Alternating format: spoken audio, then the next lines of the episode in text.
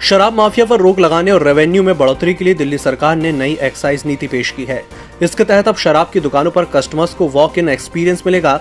Hotel, clubs और restaurant में bar अब सुबह तीन बजे तक खुले रहेंगे।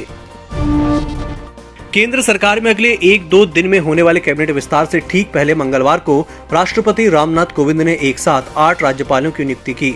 मंगू भाई छगन भाई पटेल को मध्य प्रदेश थावरचंद गहलोत को कर्नाटक, रमेश बैस को झारखंड, बंडारू दत्तात्रेय को हरियाणा, सत्यदेव नारायण आर्य को त्रिपुरा, राजेंद्र विश्वनाथ आर्लेकर को हिमाचल प्रदेश, पी एस श्रीधरन पिल्लई को गोवा, हरिबाबू कंभमपति को मिजोरम का राज्यपाल बनाया गया है। ओडिशा स्थित जगन्नाथपुरी मंदिर से रथ यात्रा निकाले जाने को लेकर सुप्रीम कोर्ट का बड़ा फैसला सामने आया है। कोरोना संकट के बीच जगन्नाथपुरी मंदिर को छोड़कर किसी भी मंदिर में रथ यात्रा पर रोक लगाने के ओडिशा सरकार के आदेश में हस्तक्षेप करने से सुप्रीम कोर्ट ने साफ़ इनकार कर दिया है। नेपाल में नवंबर में मध्यवर्ती चुनाव होने हैं। इससे पहले होने वाली पूरी प्रोसेस का शेड्यूल सोमवार को जारी कर दिया गया।